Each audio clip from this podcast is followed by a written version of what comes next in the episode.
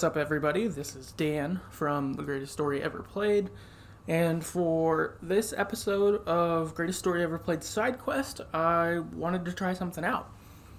So, uh, this weekend, this past weekend, PlayStation had a tweet uh, that I saw that said, What video game would you give your TED Talk on? Uh, 30 minutes, no notes, no prep. What would you do? And, you know, the comment, of course, had lots of responses from people. It looked like fun.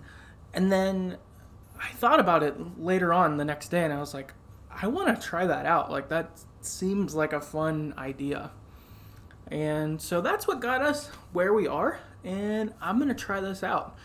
Um, no, no notes, nothing like that. And just go for it and try to do a TED Talk on a video game. So, as you probably would expect, I'm going to choose Life is Strange for this. So, welcome to my Life is Strange TED Talk, and uh, we'll see where it goes. Try to crack 30. Um, just talking about it. All right, so Life is Strange. Uh, my thoughts on this. I guess think the most first thing worth doing when talking about Life is Strange is talking about who this game might be for, who might be interested in it. And I think the first group of players who might be interested in Life is Strange are people who like choice based games. So, something like uh, Telltale's games, uh, like The Walking Dead or The Wolf Among Us, Batman. If you like those kind of games, you would probably like Life is Strange.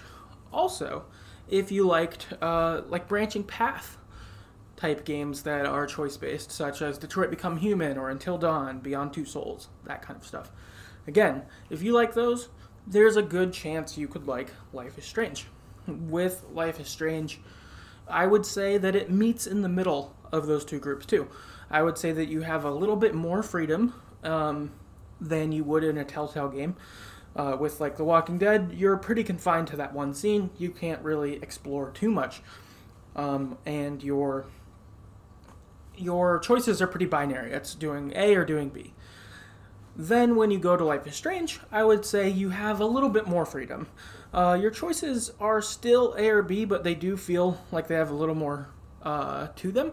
But also, your actual freedom within your level is a little bit bigger. There's a little more of the level you could explore, there's more optional conversations you could have, things like that. So, I'd say it's a little bit more uh, than that. And then I would say at the higher end of tiers like that would be like Detroit Become Human or Until Dawn. With those, the patch branches, so it's not really A or B, but it's route A could lead you down this way, route B could lead you this other way.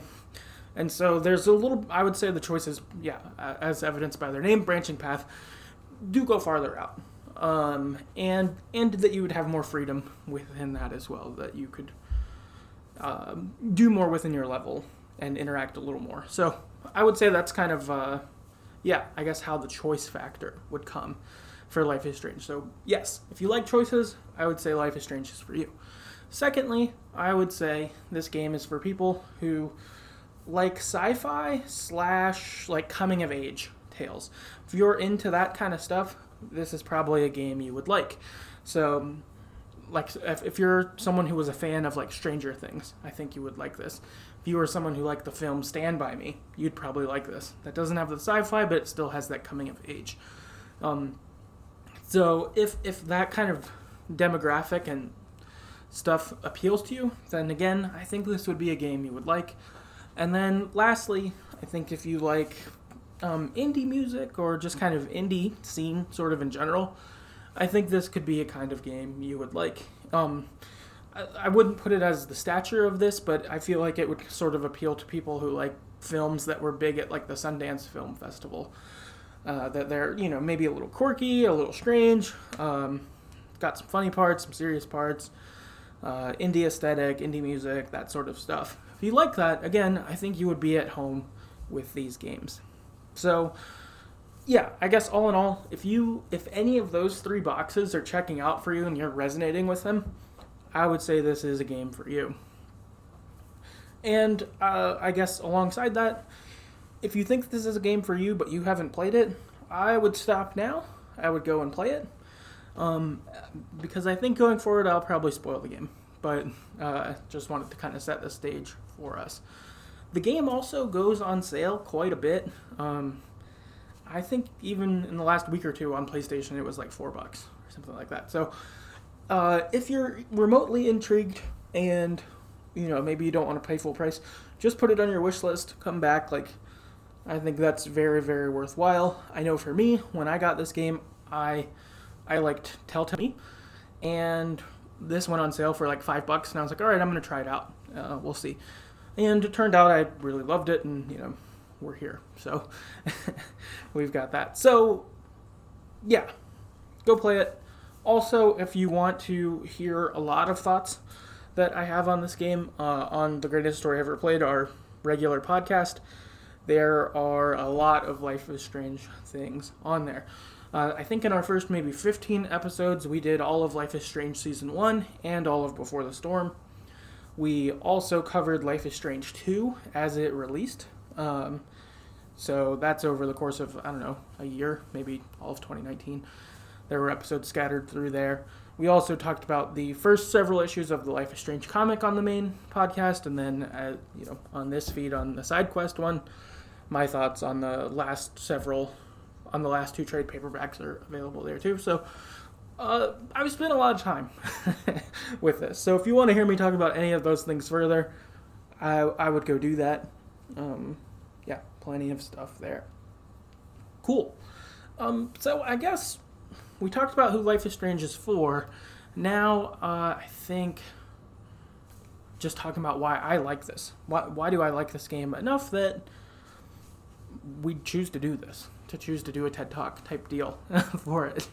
Um, and I, I, there's, I don't know, a lot of reasons. One reason, though, is I really identify with Max Caulfield, who is the main character in the first game. And she uh, resonates with me quite a bit.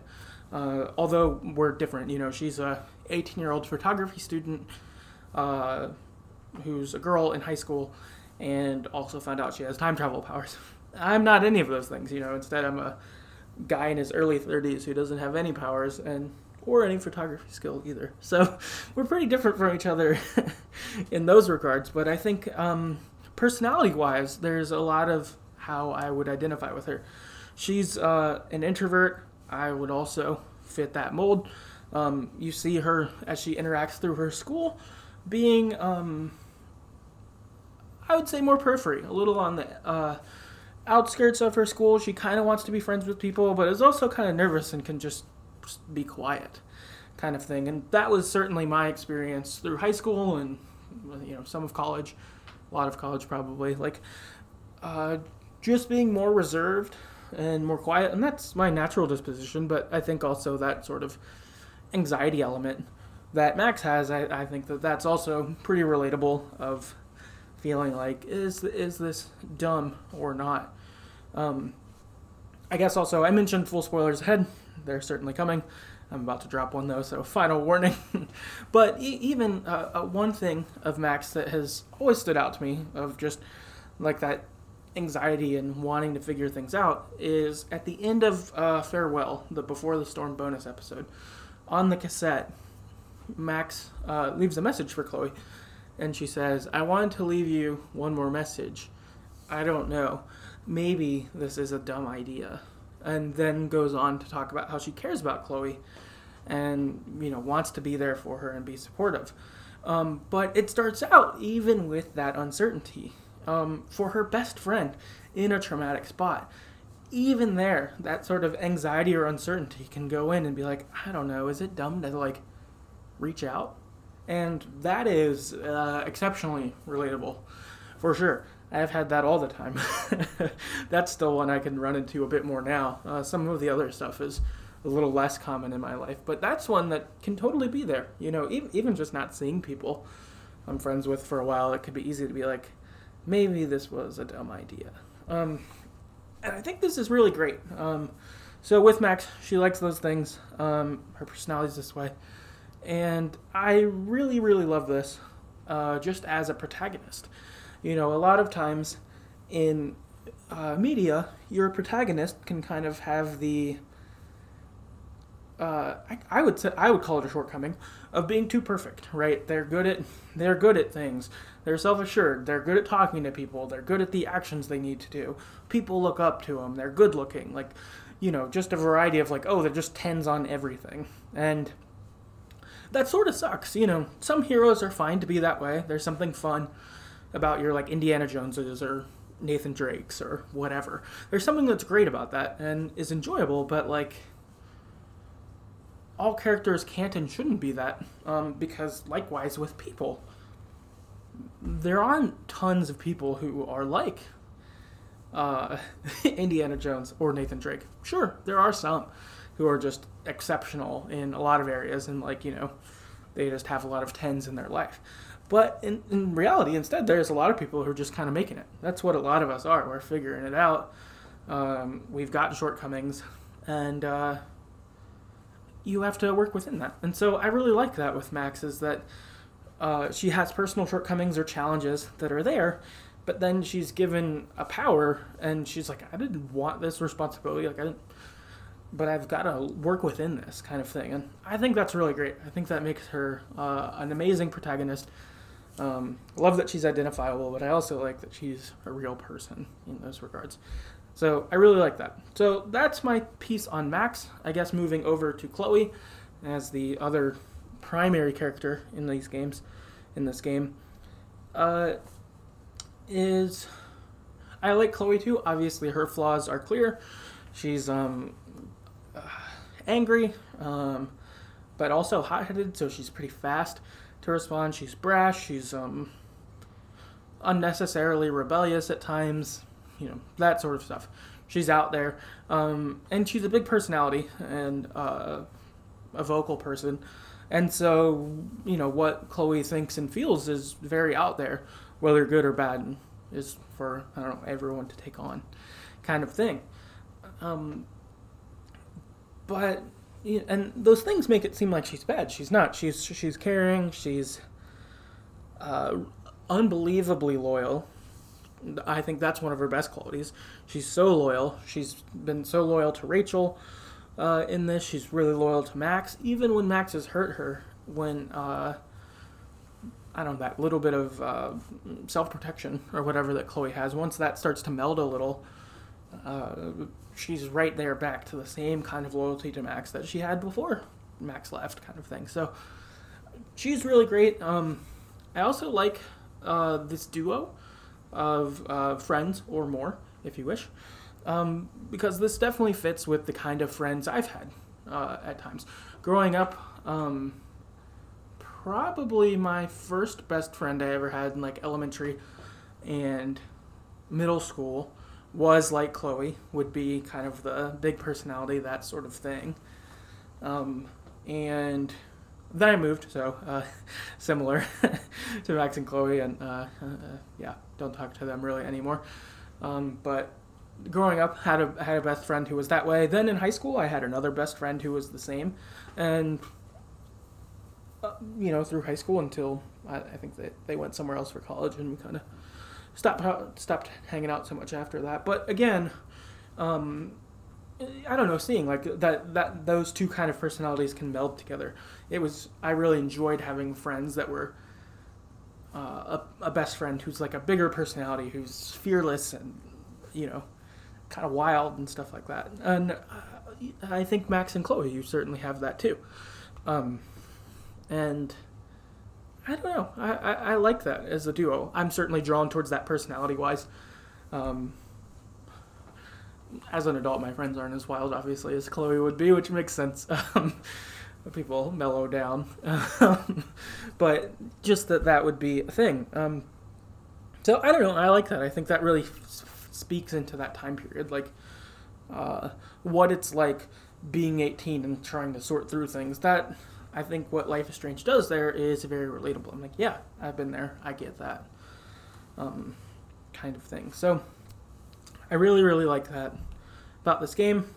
Uh, those two characters, I think, are one of the better relationships in games. They're one of my favorites there, and yeah, they really, they really, really do a lot for me. And getting to even see Chloe in Before the Storm, that was nice too. I liked uh, getting to see her before she was full brash that she was in the main game in Life is Strange. And before the storm, she was a little softer, a little more insecure, a little quieter uh, parts. So she wasn't she wasn't like she was Max then, but she was more of a blend of Max and the Chloe to come. She did have some of those, which uh, I liked. I thought they handled that really well because uh, it's clear that she'd spent a lot of time after Max left just being sad and alone, um, which is sad. Um, before she met Rachel and like um, I don't know became a bigger personality and like all the time kind of thing. The next thing that I really enjoy about these games is the setting. Pacific Northwest is fantastic, so uh, the first game and Before the Storm, both being in Arcadia Bay, Oregon, which is a coastal town, uh, small town, and then for Life is Strange 2, that starts off in Seattle, and then they sort of travel down the west coast to Mexico, are those. And so, what these bring, both these games, is a lot of good nature. Pacific Northwest nature uh, looks fantastic. Like, just the woods and uh, going through the parks. It's it's really really great. Um, seeing it animated and like the the vibe or the feel of it, really really like that. I also got to go out to uh, Oregon and Washington uh, last year, and that was super cool. Just getting to uh, be in the same area as them and it looking and feeling similar. A cool thing that I got to do while I was out there was I went to Tillamook Bay, which is a coastal town in Oregon that Arcadia Bay was sort of based off of. Not fully, but there are aspects like if you look at their lighthouse, if you go to their lighthouse and then you look down at the city below, it looks like Arcadia Bay. It's really cool. Um, super enjoyable to see uh, stuff like that. And that was really cool to be there physically last year and get to uh, see glimpses of what it's like. Obviously, Arcadia Bay is not a real place, and you can't like full on capture that. But the little glimpses that were there really uh, were cool, and just an additional attachment to this game.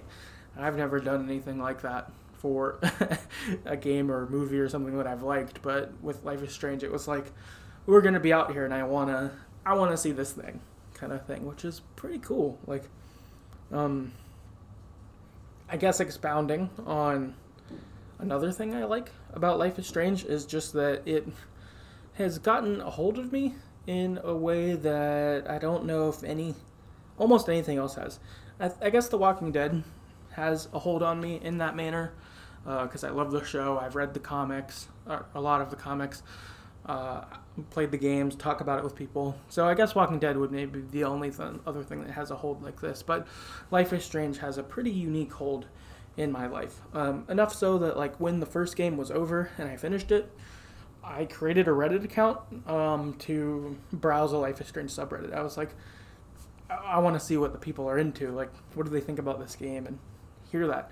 And then uh, because of that, kind of started seeing fan fiction get put out uh, that people were making their own takes on Max and Chloe's adventures, whether writing about what came after or rewriting something or making an alternate universe of Max and Chloe doing another thing. And that, like, I was like fully sucked into that big time. Um, before doing that, uh, before coming across Life is Strange, I'd never read any fan fiction and had kind of put it in my head as um, like writing that sucks and would be basically like so Mulder and Scully can have sex or something like that in the X Files. Like that's what it. that's kind of what my misconception of fan fiction was, and uh, you know there probably is plenty of fan fiction that would fall into that department. Is that it? It's just that, but. Uh, the Life is Strange fan fiction I came across was it's been it's so good. I think so. I, I think I came across that in um, December 2017, maybe? Something like that. End of 2017, beginning of 2018, I think. Um, before the podcast ever started. But what happened was I just became uh, enamored with these stories. I think the first like month and a half, I ended up reading like ten different fan fiction things or something like that. Like, I think all all in all, I've probably read about thirty now, uh, which is insane um, to me. Feeling like I've I've never been invested in a world so much, but I you know, and, and with that, reading ones that are huge, like not just ones that are five chapters, but reading ones that are eighty chapters and like stuff like that, and just being hyper invested and loving it and just love seeing here's these characters I love in this other way, or here's these characters in this situation. And uh, it's really enhanced my love of the games even more, just to get to see them in another way. Um, or, or just, yeah, that kind of stuff. That's been so cool. Um, and, and yeah, spreading to other things. Uh, reading the comics. Uh, I'd, I'd never really pursued that too much besides the Walking Dead comics. Um, but that that's about it of comics I've read. I like comics, but I, I never have like gone full on. But Life is Strange got me to check that out, or uh, finding out that there were people like uh, Kothi who wrote music about Life is Strange, about different things in those, and some of those songs are among my favorite songs in general because uh, the way the song feels is wonderful, but then knowing those lyrics are about this moment in a game I love, and it just enhances it even more, making something that's great even better. Um, and then, uh, of course, uh, prompting to start the podcast.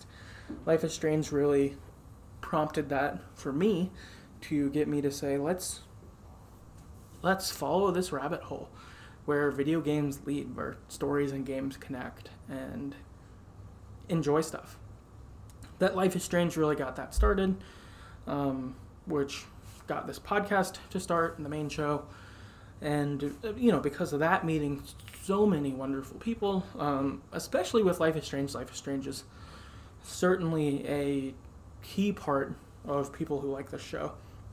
I'm sure there are some people who follow our podcast and like the podcast, but don't listen to Life is Strange. But I think that's a smaller amount of people. Um, you know, they're among our higher watched episodes. You know, when I talk about Life is Strange on Twitter, that tends to get engagement. Like people want to talk about it, people care about the games. Um, also, as evidenced by Twitter, I just talk about Life is Strange probably a lot more than most other things. It just comes up quite a bit because um, there's a lot of care to it. But that's been really cool too, like getting to meet people um, and make friends and stuff like that online because of this game series. Again, not much has really impacted things in such a large way, um, but it's yeah, so cool. Uh, all, I guess yeah, in, in Impact 2, um, I guess I mentioned Kothi, but even just the Life is Strange soundtracks, those are key parts of uh, the music I listen to. My Spotify last year, uh, all the songs I listened to, like my, you know, when it did your year in review, what it just showed was that I listened to the Life is Strange soundtrack a lot, and that I listened to the Night in Woods, Night in the Woods soundtrack a lot. That was basically all it showed. It was like, you even like other music? Which was funny, uh, and you know, I approved of it. I obviously like that stuff, but um, it, you know, it was kind of funny. It was like, well, I can't really like share this with people who don't play Life is Strange. It won't mean anything to them.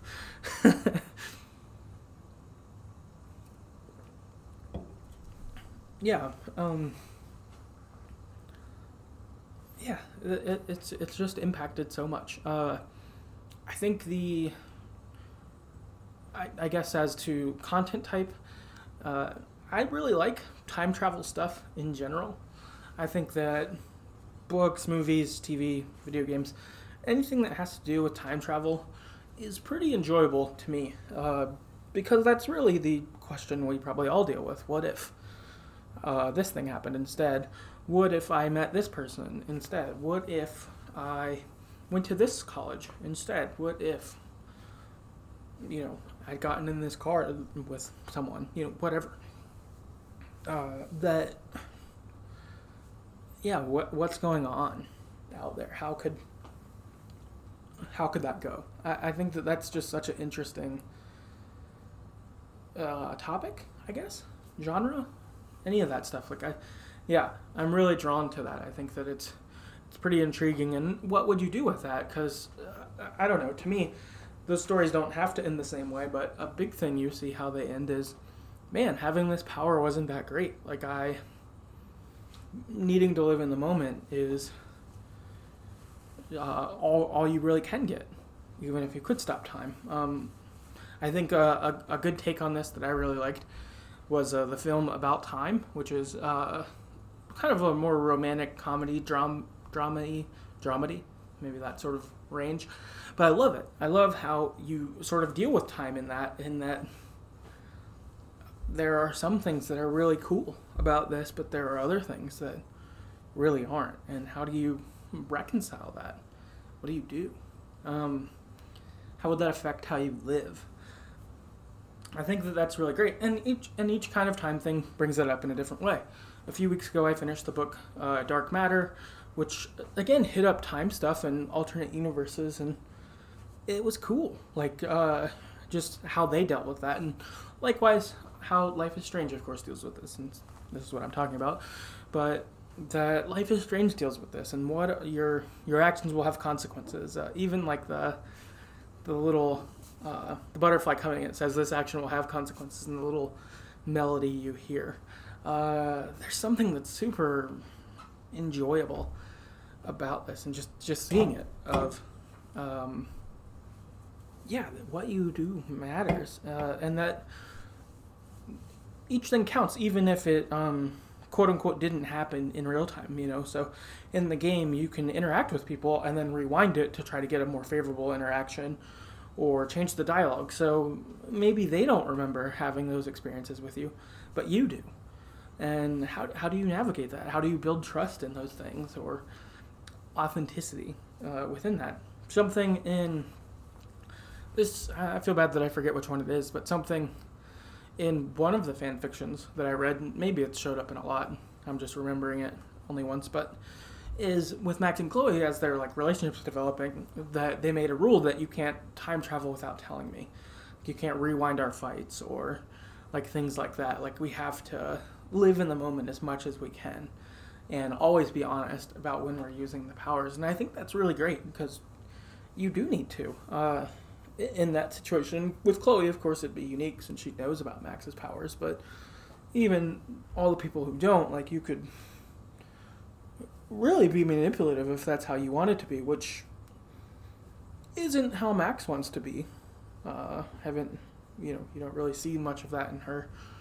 Uh, I guess you could if you really embraced it, but I didn't. Um, Max doesn't seem like the kind of person that would do that at all. Maybe she'd do it if she was afraid or like a confrontation happened. I could see her rewinding that, but um, yeah, I don't know. It's yeah, really cool. Love that genre though, with uh, time travel and alternate universes, dealing with that stuff is great. Uh, I guess the last thing that uh, I guess I want to say is what I love about Life is Strange is uh, the quotes in this game. There are so many quotes um, for me through this game series that just cut to like the core of me. Um, that were so like powerful and hard hitting that um, I just love, and they, they stay with me. They're emotionally powerful now, thinking about them. Let alone you know when I played them for the first time, or you know if I go to choose to watch them on YouTube later, like I'll, I'll still possess those same feelings. So, a couple highlights um, for those that I think are really great is one is Max's cassette that I mentioned from Farewell and Before the Storm. Um, I really, really love uh, that that that tape. The quotes there, it, it's so good. Um, and and even just the eighth grade Max or seventh grade Max doesn't quite understand everything that's going on, but she's trying to be supportive in how she can. You know, uh, even if I never, even if we're moving for good, I'll always always love you, right? The the care is, is there. I'll always love you, but also not understanding like you're not coming back. Your, your dad, your family had to move. Your dad got a job in Seattle. Like, sorry, um, you know, uh, and just this converged spot that she's still a kid. I guess in that too. Chloe's grown up, right? Um, Chloe's had to grow up at that point once her dad was gone. Like, you're an adult. That that sort of that fit in her. But Max isn't quite there. She's still kind of a kid. But her earnestness, her care is also there. Um, obviously, we know that Max went AWOL after that. Um, and that sucks. You know, that's not good. Um, I can see how it could get there, though. As I mentioned with some of the anxiety stuff, I get how she could get there. It's uh, disappointing, but I get how she could be there. Um, other quotes um, I really loved. Uh, unfortunately, I'm, I'm a sucker for the tragic quotes, so those are among my favorites. But um, in the junkyard, uh, Chloe and Max finding Rachel. What kind of world does this? Who does this? Ashly Burch was uh, amazing there. She's amazing always, but you know, that's such a a raw, hurt feeling, and it makes it, that's how I would feel. Uh, I think that's incredibly powerful. Um, the, of course, on the cliff in uh, the final episode prior to the decision. I think Chloe's speech there, and and her dialogue with Max. Max's dialogues back are good too. Um, but you know, I can't make this choice. No, you're the only one who can. Um, and this just like I don't know, full assurance of love and friendship in that whole thing. Of I'm overwhelmed. How can how can anyone how can anyone deal with this? How can I deal with it? It's like no, you can. I believe in you, um, and that you're gonna make the right call, whatever you do. You have my full support. Um, fantastic! It's so so good. Um, I, I guess I'll leave on a happier quote, um, but one of my favorite moments, too, is the Tempest play, which uh, is so good costumes look fantastic. You know, uh, every everything's great. It's so good. Um, and when Rachel goes off script, um, it says the corners of the earth are mere prologue. Uh, that you're, you know, we'll go everywhere. I, I, as long as we're together, like I'm in, that kind of thing. I, I love it. It's so good um, and awesome. Uh, yeah, so cool. Uh, really love that. I'm I'm gonna go watch that after this. love it. It's so great. Um, but yeah, I, I guess all in all, I would say this is my TED talk. I hope that it was uh, enjoyable and a fun exercise to hear. Um, if you guys like this, uh, I'd love to know it. If you do, maybe I'll try this out for another game uh, and see how that goes. Um, and if it you didn't like it and it sucks or something, that's okay too. Uh, we'll just know. But I'm I'm glad I got to try it and it was kind of fun doing something a little different uh, to see kind of what happens. But uh, yeah, thank you so much for listening. Uh, thanks for the support for the podcast in general. Um, yeah, it's just fun getting to do stuff and you know try something off that uh, just kind of came up over the weekend and seeing it. So uh, yeah, if you'd like to get in contact with us, uh, you can do that on Twitter at StoryEverPod. Our website's thegreateststoryeverplayed.com. You can have access to all our old Life is Strange episodes there. And um, yeah, talk to me about Life is Strange. You got thoughts? Love to hear them. And uh, yeah, see you next time.